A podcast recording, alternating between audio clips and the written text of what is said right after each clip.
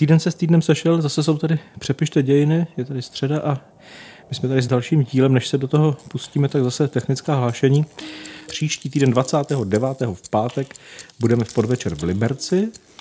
Je to ten pátek mezi státním svátkem a víkendem, tak máte-li volno a jste v Liberci, tak no, pokud stavte. Pokud já vím, tak 29. září má svátek Michal, takže já jsem v pohodě. tak to jste si pěkně naběh. takže v Liberci. Gratuluju k tomu náběhu. Pak přijdou už říjnové dny a tam jsme 4. října v Brně v Káznici. Když nás pustí, tak 10. A pokud nás pustí z Káznice, tak 6. října se vyskytneme v Poličce. A 10. v Plzni. První tři říjnové termíny. Tak můžeme, můžeme sdělovat. 4, 6 a 10. Tak a kdybyste se chtěli vidět ještě 3. října s Gromanem a s Kríglem, tak se můžeme vidět v Nové Pace. Pokud nás chcete číst, stále jsou k dispozici naše dvě publikace a třetí již je v sazbě a každou středu v deníku N naše tematické články. A pokud byste chtěli a nemáte ještě předplacené bonusové obsahy, tak jsme na Gazetistu a na Hero Hero, kde vás samozřejmě rádi uvítáme a už teďkom třeba si můžete dopřát náš zářijový seriál, který se věnuje každý pátek v Mnichovu roku 1938, který probíráme ze všech různých stran a jdeme pomalu do finále. Já myslím, že je na čase Máme výročí vlastně. Opět jít k nějakému hezkému výročí. Ano, to nám vyšlo náhodou takhle na den. Otázka, jestli je naše. to není naše výročí, ale ono to ovlivnilo asi dost, takže nějak to je vstaženo i k našim moderním dějinám. Ale 21. září 1993 rozpustil Boris Jelcin Rozpustili Boris. Rozpustili Boris, rozpustil parlament. Nejvyšší sovět. Nejvyšší, nejvyšší sovět vlastně. Za pár dní se střílelo na Bílý dům, tedy nikoliv ve Washingtonu, ale v Moskvě, na sídlo parlamentu a to hořelo, čoudilo se z toho. To byl zajímavý efekt motýlých křídel. Já si rozpustí nejvyšší sovět a střílí se na Bílý dům. Tomu ano. říkám globalizované dějiny. No, jenže tady to všechno bylo v jedné Moskvě a na jednom místě, ale ovlivnilo to docela dost, asi i do budoucna. Řekneme si pak asi jak. Já bych ten dnešní díl možná udělal tak, že bychom si nejdřív pohovořili o tom roce 93, co se to v tom Rusku vlastně odehrálo. A víte co, já vás do toho Bílého domu na chvíli vezmu. Jo? Já jsem rozhodně pro, že počasé ne český díl, ale už jsme se tak. párkrát dotkli ruských i ukrajinských dějin, tak opět, a. opět do Ruska. A v bonusu, že bychom se podívali na Borise blíže, jako na takového. Tak to bude mnohdy takové bizarní a mnohdy depresivní, ale Boris má dlouhý osud. A pestrý. Velmi pestrý. Tady je Martin Groman. A tady je Michal Stehlík. Připomeneme jednu z nejvýraznějších figur světové politiky 90. let. Většinou ho vyzdvihoval jako muže, který rozbil sovětský svaz a zavedl v Rusku demokracii. Do hlavního města si ho v roce 85 vytáhne sám Michail Gorbačov a pomůže mu získat funkci prvního tajemníka mocné moskevské oblasti. Boris Jelcin na tanku před ruským parlamentem při pokusu konzervativců o puč v srpnu 1991. S Borisem Jelcinem se zrodilo nové demokratické Rusko, suverénní stát otevřený celému světu. Ruský prezident také odsoudil invazi vojsk Varšavské smlouvy do Československa v roce 1968. Jelcinovi začnou říkat čerstvý vítr z Uralu. Osobní odvaha mu vynesla obrovskou popularitu a sám se pak stal prvním demokraticky zvoleným prezidentem Ruské federace. Tvrdí to všem, že rozbil sovětský svaz je krajně přehnané. Chtěl, aby Rusko bylo svobodné. Moc pro něj byla odpovědnost, ne vlastnictví. Rusům ukázal, co je to demokracie a jak funguje tržní ekonomika. Takzvaní oligarchové neuvěřitelně zbohatnou a výměnou za to pak Jelcina politicky i finančně podporují. Přišli jsme o jistotu práce, o sociální podporu, o zdravotní péči. Stát přestal po roce 1991 nadlouho plnit své základní funkce. Liberalizace přinesla inflaci, obrovské bohatství pro hrstku vyvolených a strádání pro milion Rusů, kteří byli zvyklí poslouchat to, co jim diktoval stát a strana. Čečenská republika je součástí Ruské federace, jak je to v ústavě. Žádné území nemá právo opustit Ruskou federaci. Já uchážu. Uchážu раньше. Říkat, že Jelcin byl demokrat a Putin není, je krajně zavádějící, protože tvůrcem nedemokratického ruského systému byl právě jedině Jelcin. Na místo kremelské zdi ulehl jako první prezident na ruském Slavíně, moskevském novoděvičím hřbitově.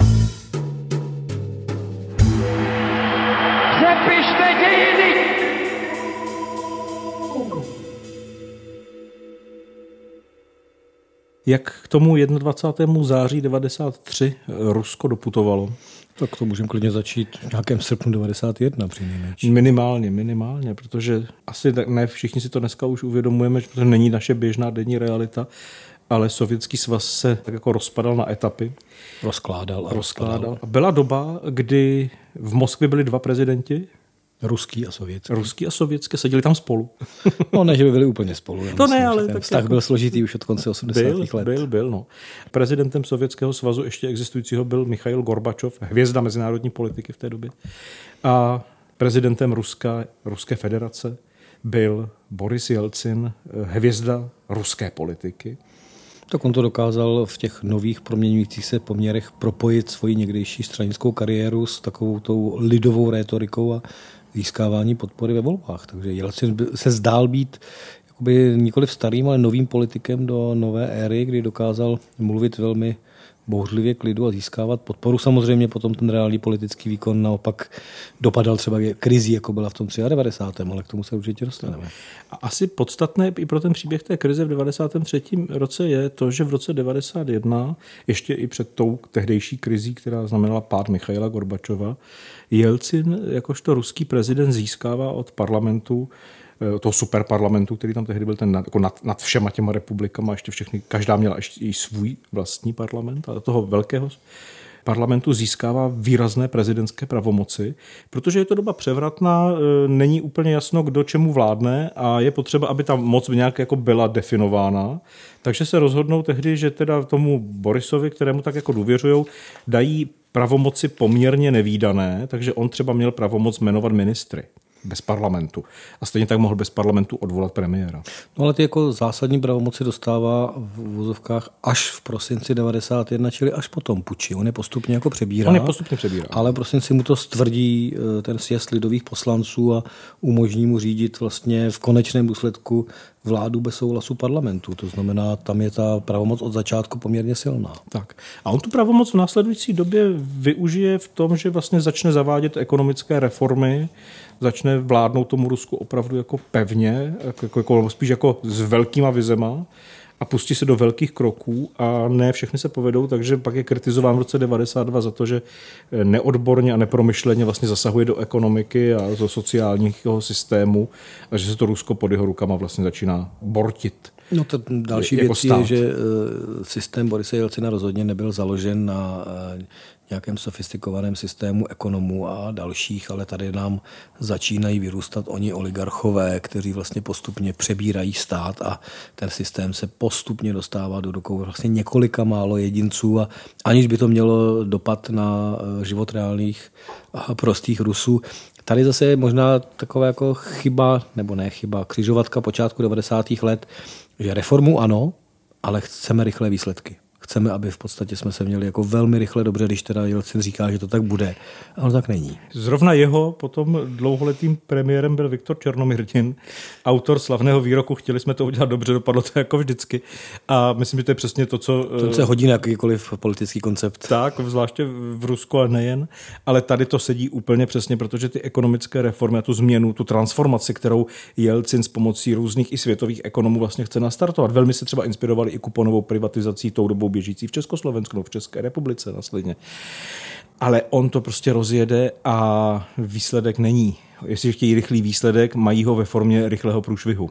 A to nastane v roce 92, kdy ten parlament řekne, tak tohle ne, my ti ty pravomoci zase vezmeme a začne z té možnosti pustit Jelcina naplno k vládnutí ten parlament couvat, no ale to už si Jelcin nechce nechat vzít. Ten 92. rok, tam už je taková jakoby i konkrétní ťavka eh, toho schromáždění lidových zástupců, jak se to no, oficiálně no, jmenovalo, a nejvyšším, nejvyšším sovětem, kdy on se snaží na konci roku 92 vlastně kandidovat nebo definovat a prosadit eh, Jegora Gajdara jako ano. předsedu vlády a právě to schromáždění lidových zástupců mu vetuje tuhle tu snahu, která byla iniciována a on se pustí do takové velké jarní ofenzívy, včetně televizních projevů v březnu 93, kdy oznamuje, že chce vyšší pravomoci, kdy vlastně jde už proti eh, tomu, tomu parlamentu, aby, no, aby mohl aby udělal reformy. Ty reformy. Jo. Takže nemá dost pravomocí na ty reformy a ty se tudíž nemůžou dařit. Takže zatímco parlament říká, hele, reformy se ti nedaří, my ti ty pravomoci vezmeme, tak Jelcin říká, já potřebuji ještě větší pravomoci, aby, aby se ty dařili. reformy vůbec dařily.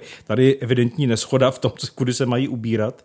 No a samozřejmě výsledek je ten, že ten parlament se rozhodne, že Jelcina odvolat, dokonce několikrát to projednávají, nikdy se to teda nedostalo na hlasování úplně. Tak oni to chtějí nejdříve legislativně udělat pomocí obžaloby, kdy má tam jako jsou soubor všech jeho pochybení, to je nějaký 26. březen 93. Nedaří se to a ještě navíc eh, v květnu 93 eh, proběhne vlastně parlamentní referendum o důvěře. Které ale požaduje Jelcin. A Jelcin ho zvládne. No, je to důvěra v prezidenta ano. a on získá nadpoloviční ano. většinu. Tím, tím pádem jako zvládl tu politickou situaci, kdy mohou být i šumy a snahy ho odvolat, ale ve chvíli, kdy si vyžádá eh, vyjádření důvěry hmm. a Tady ještě uspěje. asi potřeba říct jednu věc, že ten parlament, o kterém se bavíme, byl ještě zvolen za Sovětského svazu. Ano, proto si bavíme o nejvyšším sovětu tak, a shromáždění lidových zástupců. Tady vlastně on má v ruce argument, my tady nemáme demokraticky zvolený parlament ještě jako v no, podmínkách nového ruského státu, protože zase je to Jelcin, kdo se za zády Gorbačova sejde ještě tedy před těmito událostmi se zástupci Ukrajiny a Běloruska a podepíšou ta bělověžská, nebo jak se to jmenuje. Což je rok 91, kdy tak. oni tak jako uh, tiše a bezvědomí nejvyššího prezidenta mu poté oznámí, hmm. že už není vlastně prezidentem. Že svaz. Stále formálně je, ale reálně je bez, bez pravomocí, takže Ukrajina, Bělorusko a, a Rusko jdou vlastní cestou a najednou už tady není ten koncept Sovětského svazu. A já jsem si tady, uh, dneska budu dost citovat s dovolením. Tak schválně. Tak schválně. Pa rusky? Ne, ne, ne. Něco jsou české články a něco jsou překlady. Já jsem si našel eh, v knižce Garyho Kasparova Zima přichází, což je popis tohoto šachového velmistra moderních eh, ruských dějin. Jezdec na E5? Ano, ano. V podstatě ano. Je to taková jako šachová partie trošku v některých momentech.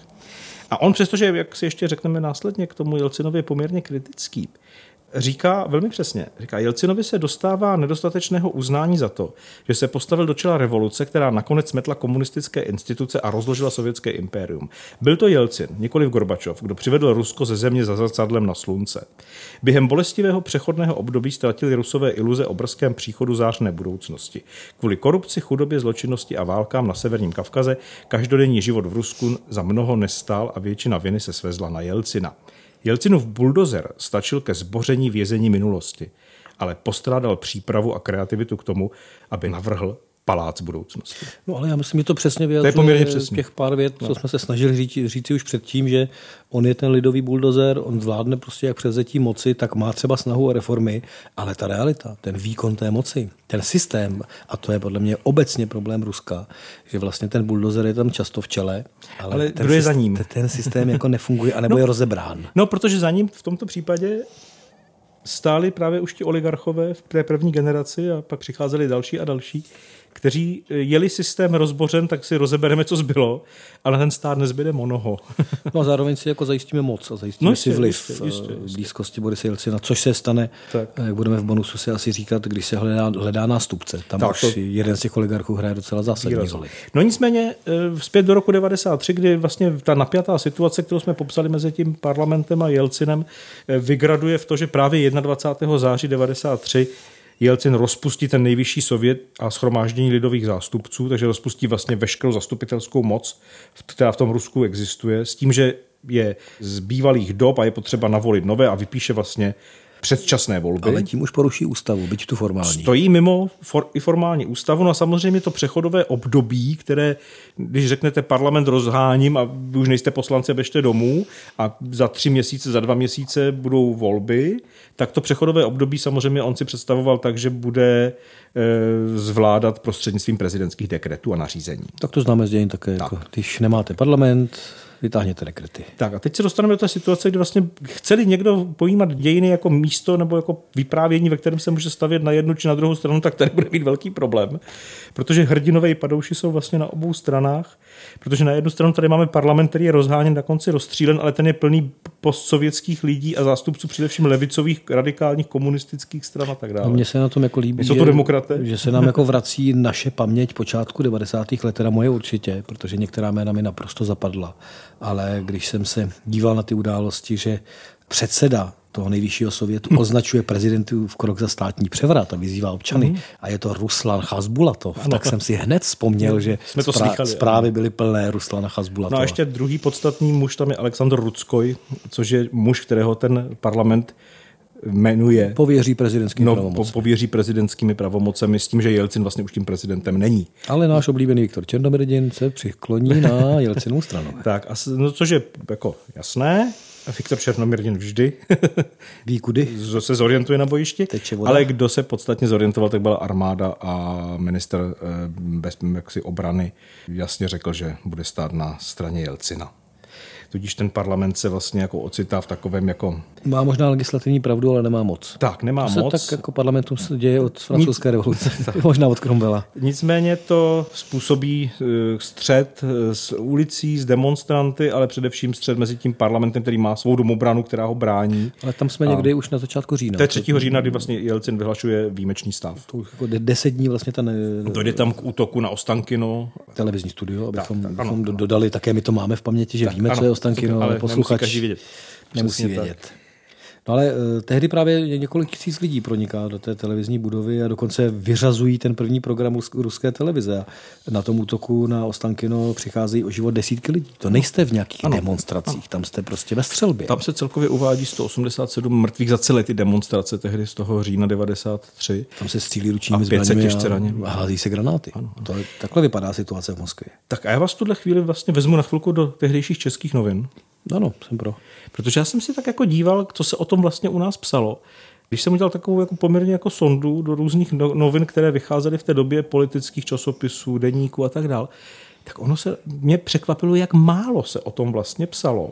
S pocitem, a který asi odpovídá mentalitě toho počátku 90. let u nás, kdy nás strašně zajímalo všechno, co souviselo s naším vztahem k západu, ale ta to Rusko a to Moskvu jsme považovali za vyřízenou věc. Ale že se perou v Rusku nám bylo jedno. Trošku ano. Příznačné je, že třeba jako v Respektu jsem našel několik textů během eh, podzima až eh, do Vánoc 93, ale všechny psal jeden eh, dopisovatel, to Dimitri Běloševský. Prostě měli na to svého člověka, který psal tyto, tyto texty. A schválně jako bezprostředně po tom 3. říjnu vychází čl- jeho komentář epizoda nebo finále, ano. jasně napovídá. Dobový pohled na Jelcina vlastně z této perspektivy. Ať už bude další vývoj jakýkoliv, je zcela nezbytné, aby Jelcin dovedl svou věc do konce. V případě příliš snadného kompromisu by prohrál nejen on, ale i ruské reformy. Takže reforma je hlavní, ale to, že rozpustíte parlament, vám odpustíme. Tak. Tragédií současného Ruska je skutečnost, že opozice tu nemá postavení, jež by jí mělo příslušet, až do případného vítězství. Ruská opozice již nyní tvoří součást vládnoucí elity, a to v takové míře, že de facto znemožňuje výkonnou moc. Patří k ní nejen parlament, který může účinně brzdit iniciativy vlády, ale i obří sjezd lidových poslanců superparlament byl již bolševiky koncipován jako dozorčí orgán nad všemi složkami sovětské moci. Vida. Ale tam je jako zajímavé, že ten Jelcin si pořád i v tom našem prostředí, samozřejmě i v rámci vztahu, které potom byly vnímány třeba ve vztahu s Václavem Havlem při té návštěvě tady, což je i v tom dokumentu občan Havel docela dobře vidět, že se mu jako v jistým způsobem jako fandí, že je to jako to ano, normálnější ano, Rusko, ano. byť jsou tam ty kroky, kdy posíláte prostě vojsko na parlament. Chcete opravdové fandění? Chci fandění. Tak ten text končí. Pokusy vykládat Jelcinu v postup jako protiústavní jsou charakteristické nejen pro Michaila Gorbačova, jenž se za každou cenu snaží zůstat na výsluní pozvol na vyhasínající západní Gorbimánie. Udržovat při životě stalinskou ústavu by zřejmě bylo mnohem horším zločinem, než ji rázně anulovat. Ale ta ústava z roku 78, která se no, porušuje nikoli stalinská tak. z konce 30. let. Pravdu mají spíše Aleksandr Solženicin a Jelana Bonerová, kteří prohlásili, že k podobnému kroku se měl Jelcin ku prospěchu Ruska i celého světa odhodlat již dříve. Takže car. Takže car. Jsme přesně tam, kde jsme... Car by měl tu dumu rozprášit, protože ty reformy jinak neudělá nikdo, než ten osvícený vladař. Přesně tak. A já vás teď ještě vezmu, jak jsem vám sliboval, já vás vezmu, protože teď jsme se ocitli v situaci, kdy se bojuje o ten Přímo parlament. do Bílého domu. Tak, já vás vezmu, já vás vezmu na, chvíli, na pár chvil do toho Bílého domu, chcete? Beru. Protože jsme v 93. roce, tak v českých časopisech, a to takže třeba i v Mladém světě, vycházejí několika stránkové reportáže o různém dění. Takže reportáž 14 dnů v obleženém domě, kterou napsala Petra Procházková, která byla uvnitř celou tu dobu, to není Havlíčkův román z první republiky. To není Havlíčkův román z první republiky. Takže já vám budu citovat pár pasáží, protože fakt je to skvělý vlastně. Jak, jak, nejen co se tam dělo, že vlastně podíváme na figury uvnitř toho parlamentu, ale co se o tom mohl tehdy český čtenář přečíst, jako dočíst, protože tenhle text je poměrně jako zásadní, proto, když to srovnám s tím zbytkem. Zbytek byly komentáře a zpravodajství, ale třeba takováhle reportáž byla jenom jedna. Je 4. října 1993, 7 minut po 15. hodině moskevského času. Pokouším se s devíti ženami dostat z hořící ostřelované budovy. Prožili jsme spolu s další tisícovkou lidí v Bílém domě 14 dnů. Začíná ta reportáž. Jelcin už není prezident. Jásali v noci z 21. na 22. září poslanci a jejich blízcí. Do rána vládla na chodbách a v bufetech parlamentu euforie. Pilo se šampaňské a vodka, jedly se bohatě obložené chleby, na vyhrazených místech se kouřily americké cigarety. Ráno si veselí obránci ústavy dávali ovesnou kaši a zapíjeli ji silně slazenou kávou. V Bílém domě celou noc zářily křišťálové lustry, zuřivě zvonily telefony, na kopírovacích strojích se rozmnožovala prohlášení a usnesení sjezdu, ve kterých se národu sdělovalo, že má nového prezidenta, generála Alexandra Rudského, že pokus o státní převrat je zažehnán. To musela být taková zvláštně euforická Mimochodem, protože než, nemůžeme tu reportáž než číst. ten tank. Teda. Tak, než nemůže, a ten přijede ještě i v ukázce. Ale protože tu reportáž nemůžeme číst celou, to bychom tady jako strávili hodně času, tak samozřejmě i literární kvalita toho jako hmm. je, je, hezká, protože ty chleby jsou postupně chudší a chudší, až, ne, až ten chleba není vůbec a zbytky se roznesou lidi, když utíkají od tam. A utíkají se vesnou kaší. ano, tak. O tři hodiny později, to jsme v další, v další části, mi někdo svítí baterkou, že tam spali, že jo, mm-hmm. po chodbách na zemi. Někdo svítí baterkou přímo do obličeje. Poplach, křičí muž v maskáčích. Běžím do prvního patra, kde se tlačí poslanci v řadě na plynové masky. Ruslan Chazbulatov v neprůstřelné vestě a kravatě klidným hlasem oslovuje DAV. Mám důvěryhodné informace o tom, že dnes na nás zautočí. Mohou použít i plyn.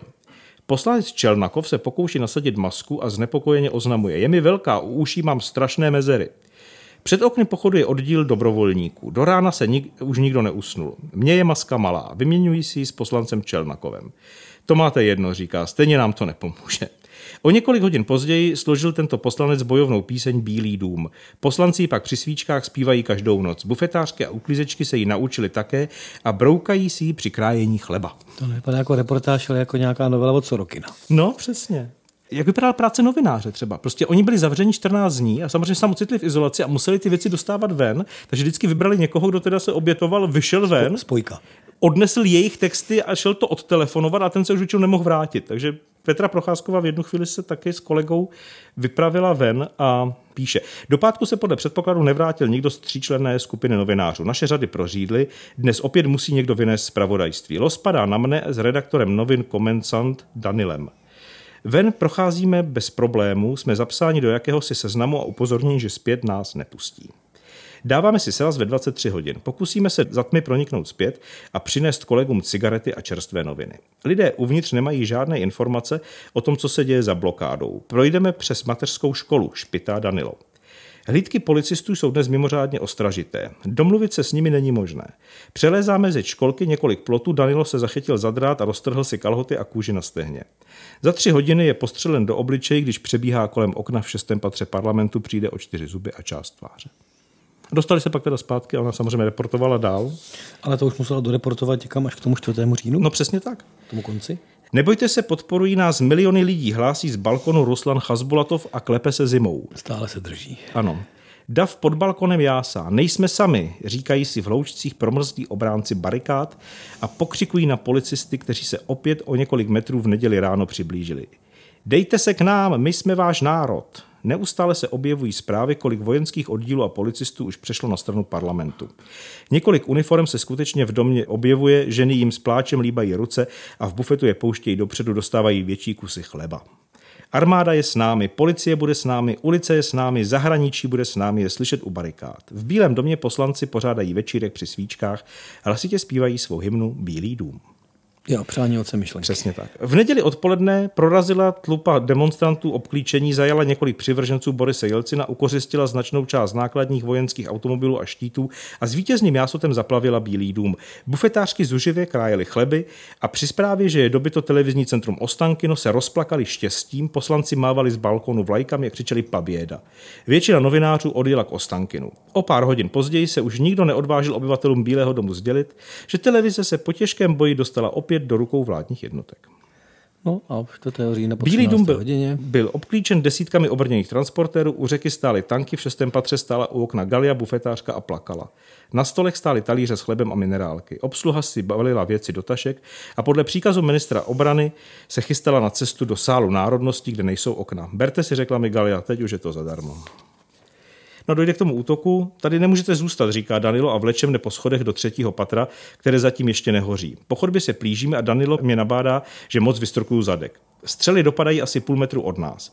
V šestým zůstal ten Černoch, vzpomněl si Danilo na našeho amerického kolegu, který se den předtím nepochopitelným způsobem dostal do parlamentu, přijel přímo z letiště a oznámil nám, že je v Rusku poprvé v životě. On se včera trochu napil, sípe Danilo, asi tam usnul.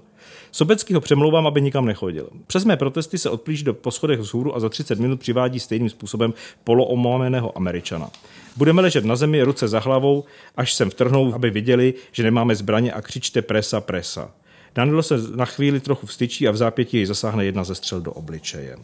Před budovou je dav lidí, stále se střílí. Boj potrvá ještě dvě hodiny. Dívka v kožené bundě, a tím ta reportáž končí, Dívka v kožené bundě pozuje před fotoaparátem svého přítele a mluví rusky. Hlavně, ať je tam za mnou vidět ty plameny a taky ty tanky. Tak dneska bychom to měli na selfie v rámci některých. No přesně. A mimochodem, co jsem ocenil úplně jako nejvíc, že v součástí té reportáže je komentář Jana Petránka, takže ona z Lidových novin, on taky z Lidových Jasně. novin. On tady vlastně Petránek eh, uzavírá ten komentář konstatováním. Pak je tu zcela jasné poznání, že se nikde na světě nenajde nový Hitler či Napoleon, jehož by obrovské prostory lákaly k pokusu o kolonizaci míněno prostory Ruska. Naopak, Rusko bude lišácky až vyděračsky využívat toho, že svět si už v zájmu vlastní bezpečnosti a sociálního vývoje bez houbných otřesů nemůže dovolit nechat ho na holičkách. Mm-hmm, tak to nevím. Jako.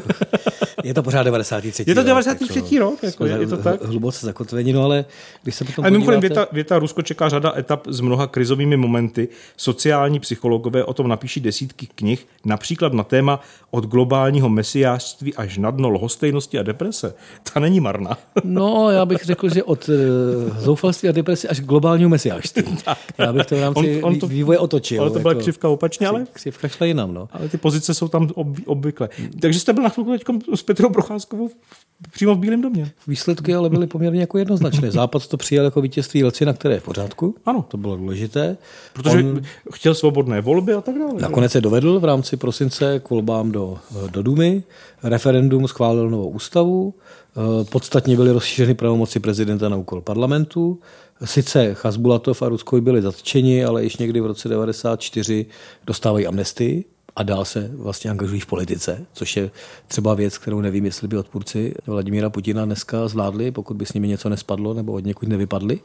Ještě je to amnestie prostě lidí, kteří jdou vlastně téměř ozbrojeně proti Jelcinovi. No a Jelcin veselé pokračuje dál. Veselé teda velmi v úvozovkách, protože již v 94. se prostě rozjede válka v Čečensku a to už jsou úplně jiné dějiny. To už jsou jiné dějiny a tam už vlastně jeho, jeho trajektory začíná upadat a uh, myslím si, že někdo, někdo to řekl o Jelcinovi, že byl nadšeně vítán i nadšeně vyprovázen. že to je poměrně přesné postižení jeho trajektorie. Myslím, že to úplně sedí. Tak. A mimochodem k těm volbám ještě poslední věc, znovu z respektu. Píše, že jako Boris Jelcin příliš spěchal na ty volby, čímž se moc v Rusku nezměnilo a nezmění, protože i do té nové dumy se dostali především výrazně uspěl Žirinovský a tak dále. On tam vypočítává, jak ve, ve městech ti liberálové, nebo ti demokraté sice mají většiny, ale vlastně to není tak přesvědčivé, jak by mělo být a říká tady takovou hezkou myšlenku taky z 90. let. Nový parlament bude sám o sobě horší, než byl ten, který Jelcin v říjnu násilně rozehnal. Bývalí poslanci aspoň cítili, že v častých projevech nacionalismu a imperiálního myšlení, jež ze sněmovny zaznívaly, je přece jen cosi amorálního a především politicky škodlivého. Naproti tomu liberálně demokratičtí poslanci Dumy budou své ideje hlásat a vykřikovat se sebeuspokojením venkovské šmíry. Amen. Amen. Tím bych to hezkou kapitolu o takovém zvláštním půči nepůči z roku 90. No, takže vlastně na počátku máte tahání o pravomoce, chci větší, nedáme ti větší, vezmeme ti je. Já si vezmu všechno. Já si vezmu všechno a výsledkem jsou větší pravomoce pro Borise Jelcina, které ale stejně buldozer nepromění. V roce 94 válka v Čečensku, sice v roce 96 další volby, ale v 99. už se startuje kariéra někoho úplně jiného, a to Vladimíra Putina. No a Jelcinovi jako takovému se dostaneme tedy v následujícím bonusu a ještě se podíváme hlouběji na jeho, na jeho kariéru. A životní peripetie. Byla to zajímavá figura. Tak jo, děkuji, že jste poslouchali až sem. Pokud jdete za námi do předplatného a do bonusových částí, tak se tam na vás těšíme a děkujeme. Tak jdete do života Borise Jelcina.